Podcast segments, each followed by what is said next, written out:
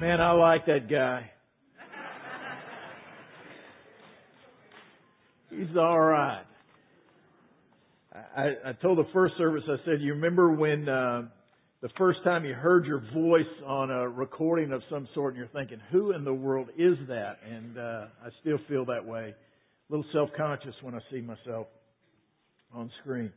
Man, I'm glad you're here today. I, take your devices, your Bibles, and turn with me to 1 Peter chapter 5. 1 Peter, it was written by Simon Peter, who was uh, one of the apostles, one of the disciples that followed closely with Jesus. Uh, it's towards the end of the book, end of the New Testament. And uh, we've been in it now for uh, for a couple of months, and so hopefully it's become a, a kind of a worn place in your Bible. You can find it pretty quickly there. But we're going to be in chapter 5 and we've got a couple of weeks left in, in 1 Peter and I, I, for you that are, are new, we, uh, one of the reasons I wanted to study this book in depthly is because I think it relates to us so much. Now, uh, to give you a little background, these are Christians he's writing to, followers of Jesus, they're in what's considered modern day Turkey, but they're scattered. They're not in their homeland. And, and as followers of Jesus, they're kind of excluded anyway. And uh, Peter just reminds them of who they are in Christ, that they're treasured, that they're special to the Lord, that He has He has an incredible plan for them. However, He has to remind them that as long as they're on this planet, they're going to have struggles. You're going to have sufferings that are going to take place. But it's like you're strangers and aliens here. You're passing through. This is not home for you. You're going to pass through here. But while you're here, you need to live life on mission. You need to live life as an ambassador for Christ. You need to live life in such a way that you are the best citizens, the best employers, the best employees, the best students, uh, the best that you can possibly be for the kingdom. You need to be while you're here to make impact for other people. Now, he was sharing that 2,000 years ago in about 64 AD to some Christians then. But I think the message is still the same today.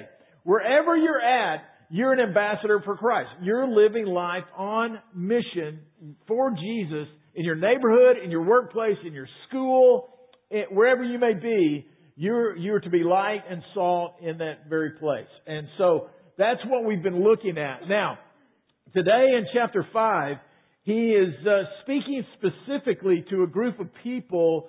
You see, all of us answer to somebody uh, uh, in our spiritual life. We we uh, we put ourselves under teaching. We put ourselves under shepherding. We put ourselves in in certain positions under spiritual leadership. But also, you lead wherever you may be. You may lead your family. You may lead your workplace. Wherever you may lead, we all lead too. But today, he's going to be speaking specifically to leadership uh, that are going to be over these people. And so I think God's really going to use it to speak to you because it speaks specifically to elders and pastors, but uh, it's going to get there. So First Peter chapter five, beginning with verse one, and let's read the the first four verses that are there. It says this: To the elders among you. I appeal as a fellow elder and a witness of Christ's sufferings who also will share in the glory to be revealed. Be shepherds of God's flock that is under your care, watching over us, but because you are willing, as God wants you to be, not pursuing dishonest gain, but eager to serve, not lording it over those entrusted to you, but being examples to the flock. And when the chief shepherd appears, you will receive the crown of glory that will never fade away. And I know somebody's going to think, well, Mark, man, you're speaking to elders and pastors. Uh, why don't you do this at a pastor's conference instead of on a Sunday morning?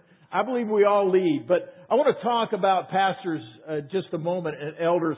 And when you see certain terms, elders, pastors, overseers, they're synonymous in in, uh, in in the verbiage there.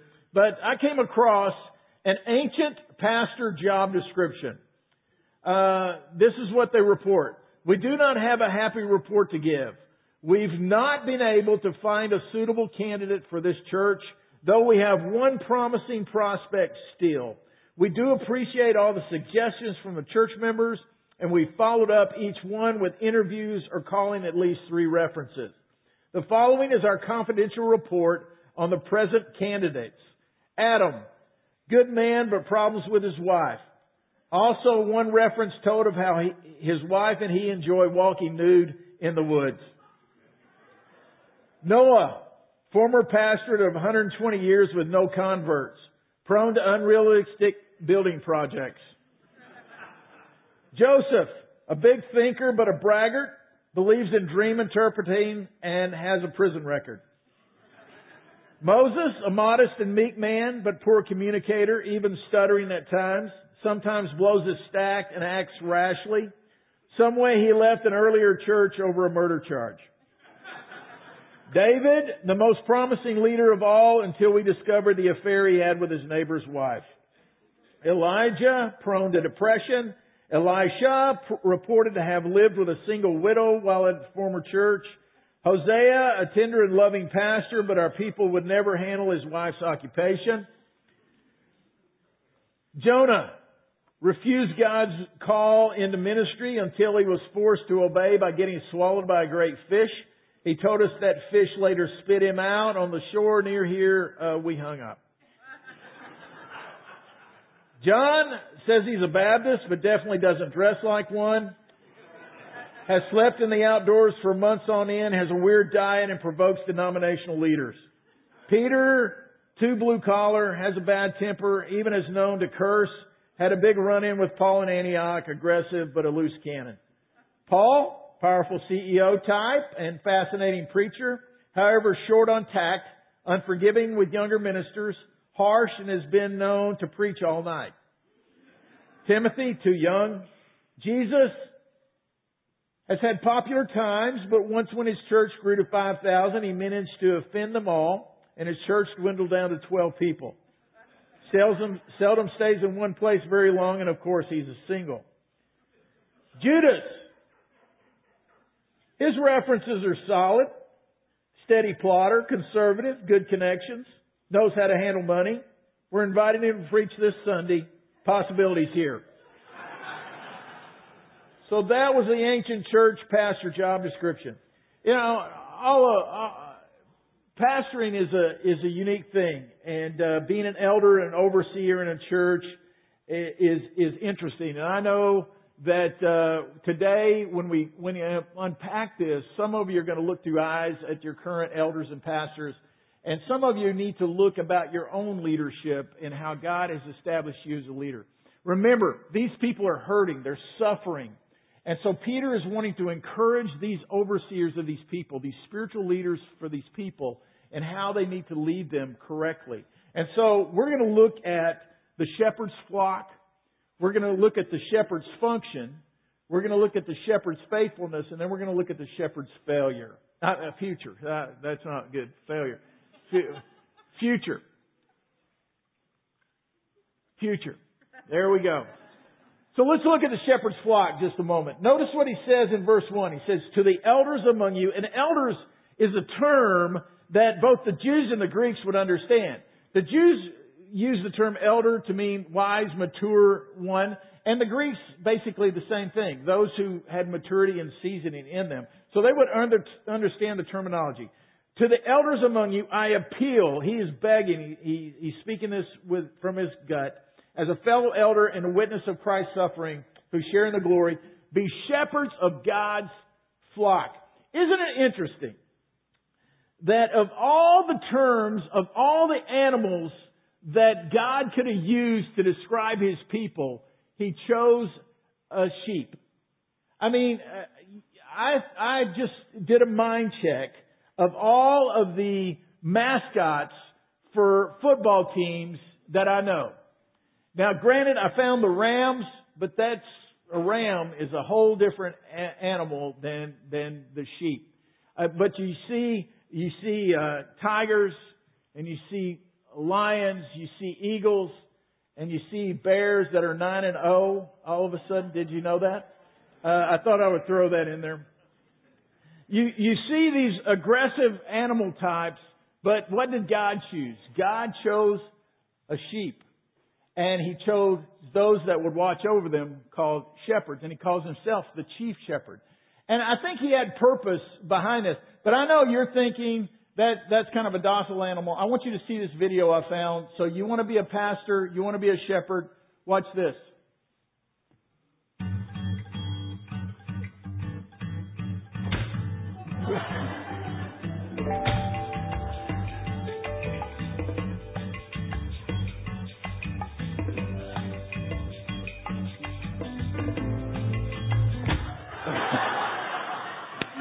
I love that. You know, so you want to be a shepherd. Uh, sheep bite. I mean, uh, you know, some people say, man, I think I could be a pastor. I want to be a pastor. That is what it's like a lot of times in taking care of sheep. But here's some things about sheep that, that we do know. First of all, you know, sheep are weak uh, animals. And I know somebody's going to come up to me afterwards and say, Mark, I've worked with sheep and FFA and all this kind of stuff. But sheep are weak, and, and it's it's been known that they will uh, drown because of their even if they get in the water, their wool get heavy and they'll drown. They're they're just a weak animal. They don't really have a defense mechanism in them. Uh, they will follow uh, strangers. They they have predators that take advantage of them all the time. Um, I was I was reading about sheep this week, and I read about a group of sheep that uh, the shepherds.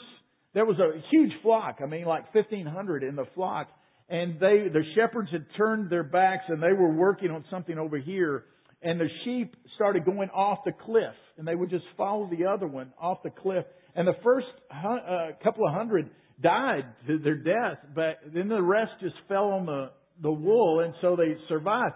But I thought, man, that's crazy. How that? So it's not only weak in their physical makeup, but their thinking is is weak as well. And and and sheep are weak. And I think about us, and I think about all of us as followers of Jesus. You know, there's times we're just weak. We we just don't uh, we we don't defend ourselves well, and especially spiritually, we need others to help oversee us. But not only the weak, but they're wanderers. Um, there's a hymn called "Come Thou Fount of Every Blessing." It's a great, great old hymn, and I love it. And there is my motto line right there in the middle of that song. It says this: "Prone to wander, Lord, I feel it. Prone to leave the God I love." I don't know if you're like me, but that describes me so often. Because here's the deal. If I do not walk in the Spirit, my default flesh is prone to wander from God. It just is that way. And so I have this tendency to wander away from God. Even when I, even when I think I'm doing right, my motives and, and it tend to make me wander. And uh, it's been said before that sheep will nibble themselves into lostness. They will just eat a little here, eat a little there, and the next thing you know, they've nibbled themselves into lostness. And does that not describe the human nature? Especially in our culture, we will eat a little bit of it here and a little bit there, false teaching here, this kind of thing here, and the next thing you know is we've just embraced the whole culture and we've drifted away from God. We, we find ourselves weak. We find ourselves wandering. But here's the good news. And I think that this is where God saw it. Sheep were incredible worth. Incredible worth. Especially to the Jew because they, they used the, the lamb as a symbol of the sacrifice that needed to be made that was ultimately going to come in Jesus. But yet for a basic sheep, his wool provided everything that people would need. The meat would be there, the little ones that would come along. The sheep was of incredible worth.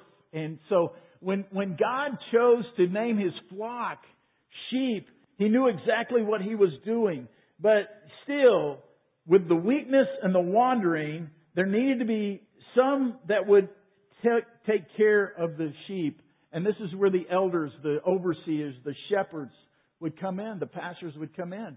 And so the, that was the flock. But let's look at the function of these elders. Let's look at the function of these, these shepherds that would be here. Number one is they would be there to guard the sheep. The sheep were not going to be able to fight for themselves. They were going to need to guard the sheep. They, they were going to be able to take care of them. and especially of their spiritual needs because false teachers would spring up all the time. Just like today, there are false teachers that happen. And you know, Jesus addressed this in the Sermon on the Mount. He said, beware of false teachers that come at you in sheep's clothing, but they're inwardly ravenous wolves. In other words, they're going to put up a good front, but their motives are completely to lead you astray. And tell me if we don't see this in our culture today, even within the church. You have people that will share things that you think, think they want to hear so that they will tickle your ears. Oh, I'm going to follow that because it makes me feel so good. In the last two weeks, we've been talking about suffering here because it's the truth of God's Word.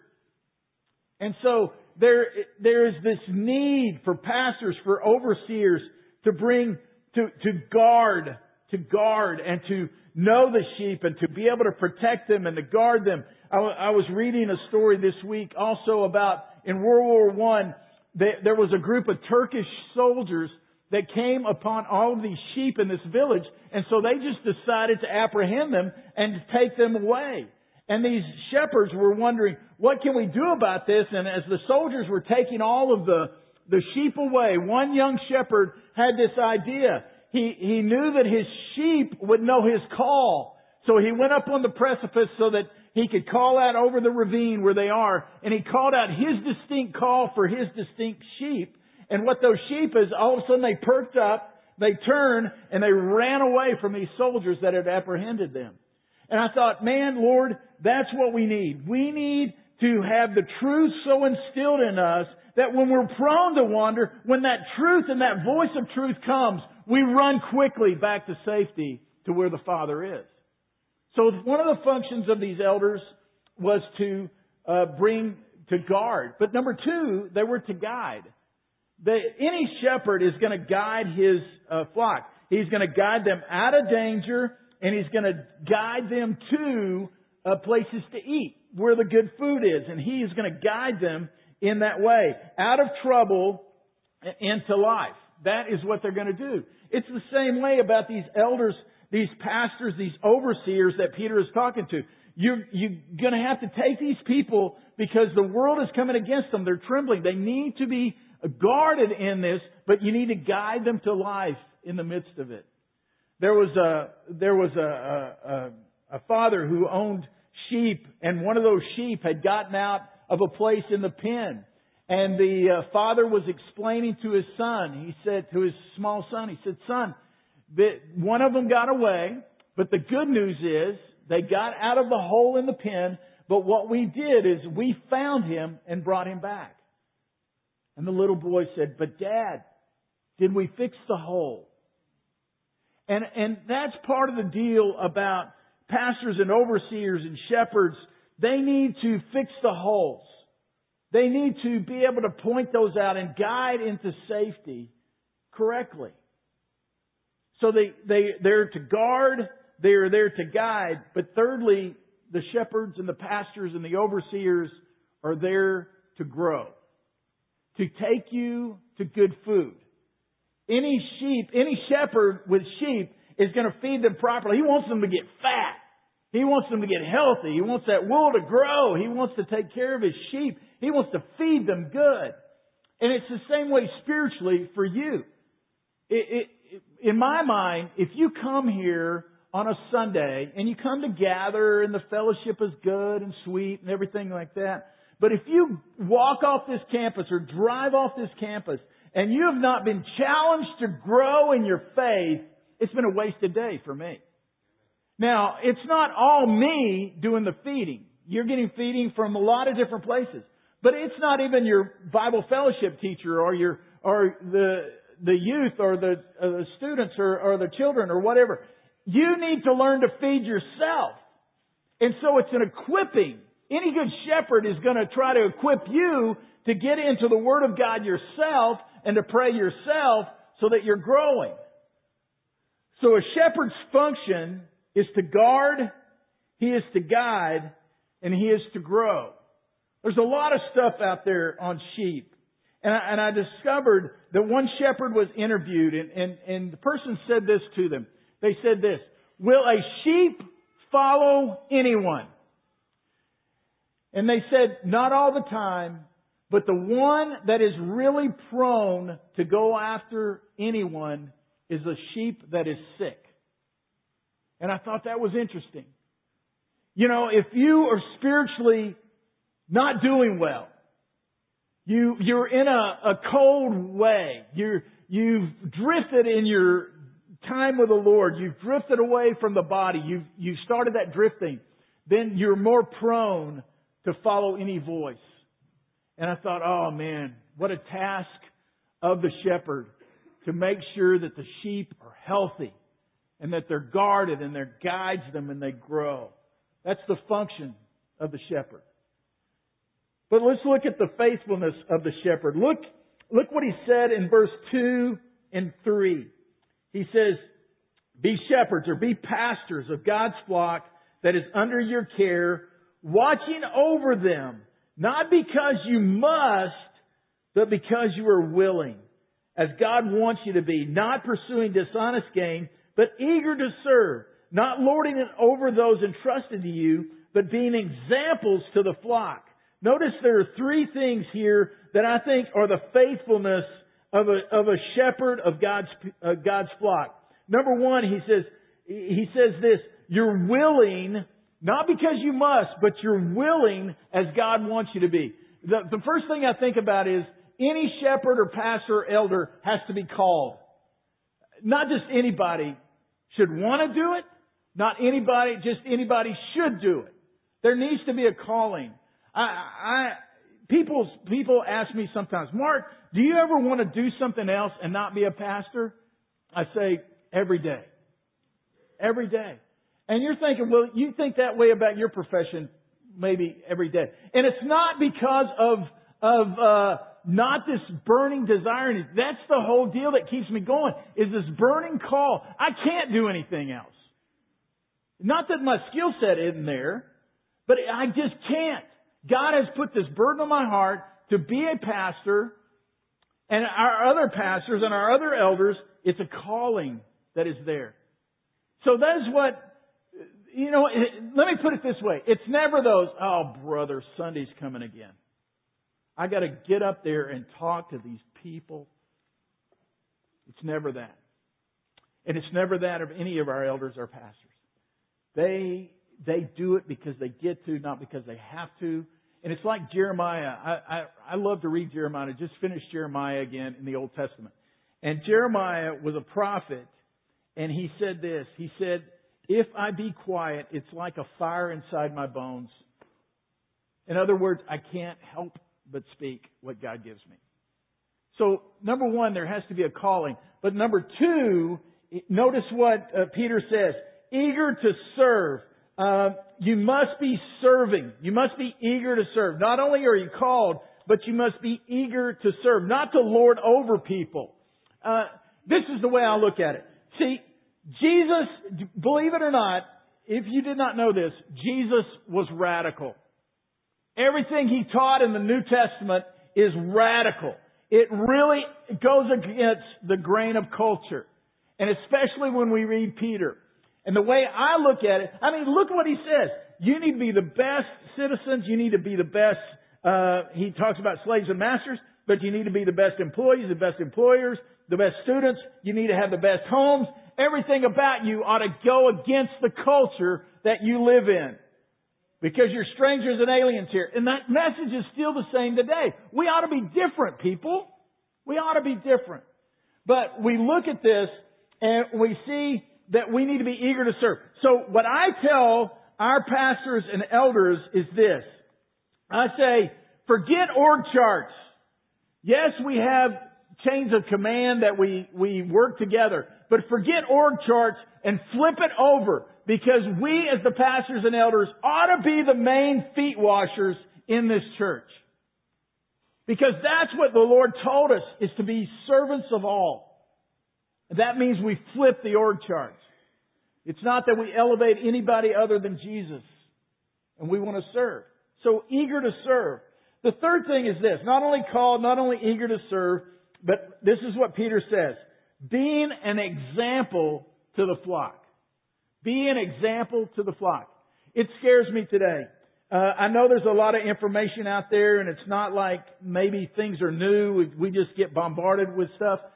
But it seems like weekly there is another pastor or, I hate to use this term, Christian celebrity that is falling.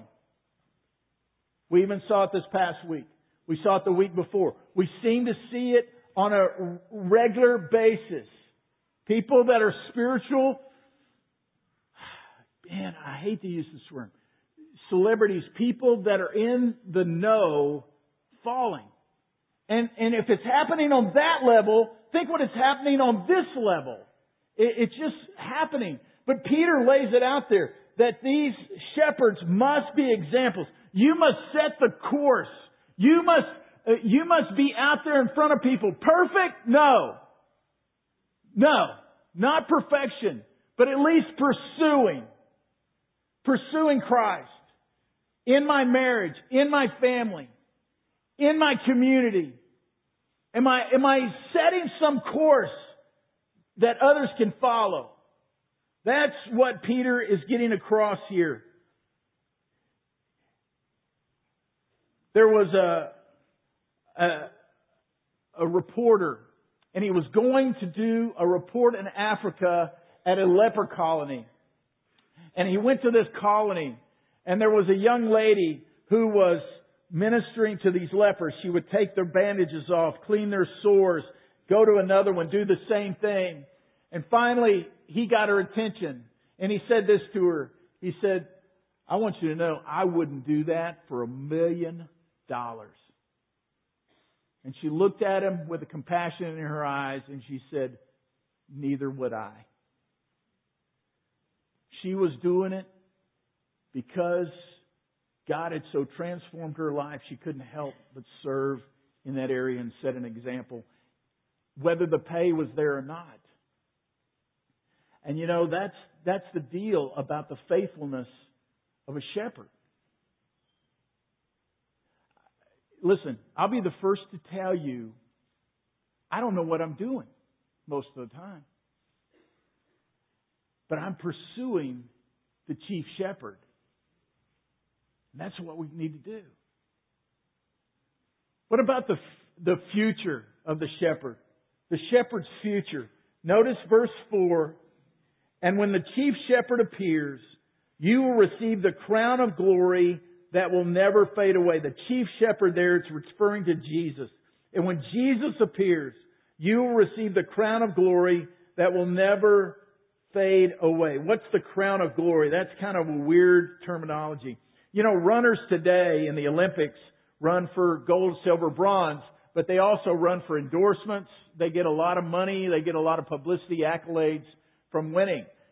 In the New Testament, they had two major games. You had the Olympic Games and you had the Isthmus Games. And uh, in these these games, the runner would run in such a way that when they ran on this podium, on this pedestal, in front of them would be this crown. Now it's not a gold crown. It's not a, a wealthy crown. It is a crown that was made of laurel leaves. Some said they were made of parsley. Imagine you're running for a bowl of salad basically to put on your head and you're, you're coming in to run and you keep your eyes on that goal which is what you're running for because of the recognition that will come with that. It's not a value on this earth, it's a value uh, to to win the prize. What Peter is saying here, shepherds, listen, you you need you need to love the sheep. You need to know the sheep. You need to guide the sheep. You need to guard the sheep. You need to grow the sheep. You need to walk in faithfulness. You need to walk a life that is an example and a calling, eager to serve. You need to do these things because one day you're going to stand before me, the chief shepherd, and you're going to receive this crown of glory that you will receive. Now, what all we'll do with that crown of glory? Many think we will take those crowns and just throw them at the feet of Jesus. What good is a bowl of salad in heaven? I don't know. But you will take that and you will throw it at Jesus' feet. Whatever. But I know this. I know that for all of us, as followers of Jesus, one day we will step out of here into eternity. And that's where I am, I am so much pleading with you if you do not know Jesus, to know Him, to know that not only has He given us life here to the fullest, but He has given us life eternal through His Son Jesus Christ and what He did on the cross for us. I, end with this because it's my favorite story. And, uh, I've shared it before, but it, it just, it just hits so well into this message. When we think about shepherds and pastors and overseers and elders and however you lead, how you lead your family. And you know, I gotta say one other thing before I share the story. You know, we baptize here and uh, we will be baptized. I'm pointing at that. Somebody's a guest and they're thinking, what in the world are you pointing at? There's a baptistry behind that uh, screen right there. And uh, we, a lot of times, you know, we will have family members, especially dads, baptized and say, well, why do you do that? Do the scriptures not say who's supposed to be baptized? And they really don't. They're really silent. I've done a study in that area and they're really silent. And I love a dad to baptize his kids because dads, you're the pastor of your family. And so you oversee, you guide, you guard, you grow your family. You're called to do that. So that's one other step. But there was a small town. And in this small town, they, there was a pastor that had been there forever. You know, those pastors that had been around when kids were born, had done their weddings, baptized them, done some of their funerals, you know, had been there forever. Old pastor. But also in this town, there grew up a young man who was, became a very successful actor. And he had gone away and the actor was going to come back to town, so what do they do? We're going to have a party. We're going to have a, a time for the actor as he's come back and we want to, we want to celebrate him and, and what he's done for our community and everything. So they come back and they have a big party and, and this one guy has this idea and he's thinking, I, I'll kind of embarrass the pastor out of it probably, but, but this is what I want to do. So he got everybody together and he said, here's what I want to do. He said, he said, you, the actor, what, what I want you to do is I want you to quote the 23rd Psalm. And then Pastor, I want you to do the same thing. And so everybody says, yeah, that'll be great. So the, the actor stands up in all his brashness and he says, the Lord is my shepherd. And he goes through the 23rd Psalm in his dramatic voice. And when he's done, everybody claps. Oh, that's really good. That's really good. Okay, pastor, it's your turn. The pastor slowly gets out of the chair and begins to speak in his voice that had been preaching for many, many years and gotten weak and, and kind of, kind of cracking. And he simply quoted the Psalm, The Lord is my shepherd. And when he finished, there was no applause. There was just a stillness that came over the audience. Tears in eyes. And somebody asked the actor, what made the difference? And the actor said, said, you see, I know the psalm, but the pastor, he knows the shepherd. See, there's a difference. There's a difference between being a spiritual celebrity and being an overseer pastor. I can't say this. I said it last week how honored I am to serve with these fellow pastors and elders in this congregation. Because I know that what I read here in 1 Peter chapter 5, they're shooting for.